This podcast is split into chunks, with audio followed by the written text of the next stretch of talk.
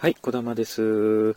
えっ、と、前回ですね、あの、時間12分過ぎてもずっと喋り続けてました。すいません。えっ、と、今日はですね、歌詞ある行政教育、ご行政行為いきます。えー歌詞ある行政行為、えー定義からいきますね。えっ、と、法令に違反した行政行為、これまあ違法な行政行為ですが、で、もう一つ、えー、と法令に違反はしていないんですけども行政庁に与えられた裁量権の行使が適正ではない行政行為。これは不当な行政行為ということで、えー違法な行政行為と不当な行政行為合わせて可視ある行政行為と言います。で、えー、と可視ある行政行為の種類なんですけども、えー、と2つありまして、えー取り消すことができる行政行為。これはあの違法ではあるんですけども取り消されるまでは有効な行政行為として効力を有するもの。でもう一つはもう元から無効である行政行為。えー、もともとですね効力を有しないものを言うと、えーこのあの取り消しできることができる、えー行政行為と無効な行政行為の違いが、えーちょっと重要になってきます、えここの論点は、えちょっと押さえとかないといけないのでいくつか比較していきたいと思います。えまず、え無効な行政行為と取り消すことができる行政行為の可視の程度。これが一番重要でして、まあ、無効な行政行為は原則として、え重大かつ明白重大明白説というんですが重大かつ明白な、えー可視ですね。で取り消すことができる行政行為は無効に至らない程度。そこまではいかないというやつが、えーっと取り消すことができる行政行為になります。で次には行政行為の効力なんですが無効の方は、えー、と裁判によるまでもなく当然に無効なんだよと。で、えー、と歌詞を認定できるものは誰からでも無効主張できる。歌詞を争う方法としては制限はないと。ただまあ無効等確認訴訟っていうのはありますよと。で、えー、と歌詞を、え争える期間という期間制限もなしと。で歌詞の認定の効果は特になし。もう初めから効力は生じていないんですよと。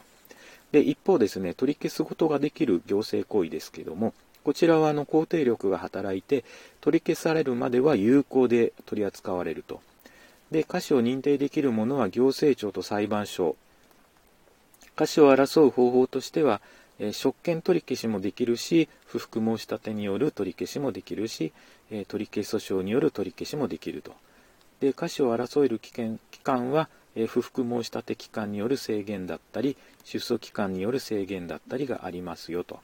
で取り消されるまでは有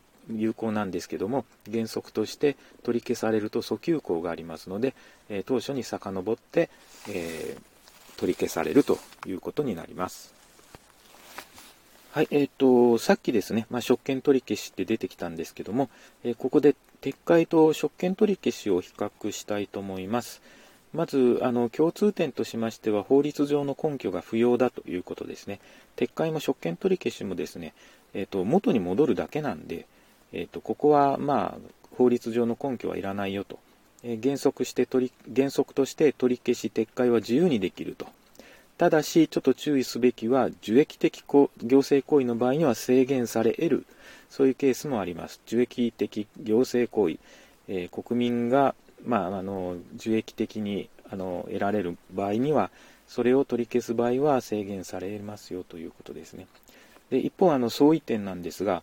えーと、撤回の方ですね、えーと、発生時期、これは後発的、えー後発的事情により発生された。で、えー職権取り消しは原始的可視が元で、まあ、発生しますよということですね。で、えーと次にあの権利の行使者、えー撤回の方は行政庁のみが、えーできるんですけども、えー職権取り消しの方は、えー正当な権限を有する行政庁ということで具体的には、え処分庁と監督庁監督行政庁どちらもですねできると。ですので監督行政庁はあの撤回は口出しできないんですが職権取り消しはできますよということですね。で次に訴求項の有無なんですけども撤回は原則としてなし。将来項ですね。で、えー、と職権取り消しは原則として、えー訴求しますよということになります。はい、えー、とでは次に歌詞が治癒される行政行為、えー歌詞ある行政行為が治癒される場合がありますね。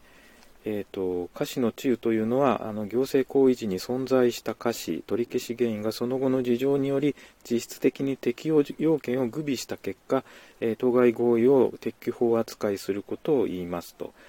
ただあの無効な行政行為はその歌詞が重大かつ明白なんで治癒を認める余地はありません。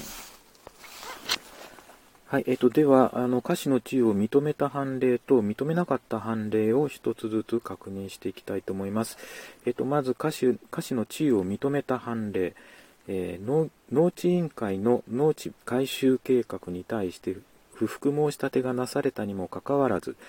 当該不服申し立てに対する採決を経ずにその後の手続き、え農地回収処分を進行させることは違法なんですけども、事後において、え棄却、採決等があれば、え判決、採決です。判決等を経ずして行った、え回収処分の違法の治癒は、可視は治癒されるとしましたというのがあの認めた例ですね。で、認めなかった例が、え税務署長による公正処分における理由付きの不備の可視ですね。これはあの国税局長による当該処分に対する審査請求についての採決において現処分の理由が詳細に示された場合でも、え現処分における理由付きの不備の違法性は治癒されないとされたという、え判例があります。えこれは審査請求でですね、えーと、最初の公正処分の理由付きの不備の歌詞があったんですがその後の審査請求の採決で、えー、減処分の理由が詳細に示されてるんだからもういいじゃないかっていうようなことを、えー、言ってもそうはいかないですよということですね。えー、そもそもあの、えーと、理由付きの目的がですね、え処分の判断の慎重合理性の確保、えー、C の抑制不服申し立ての便宜を与えることにあるため、えその時じゃないとダメなんだというようなことです。はい、今日はここまでにします。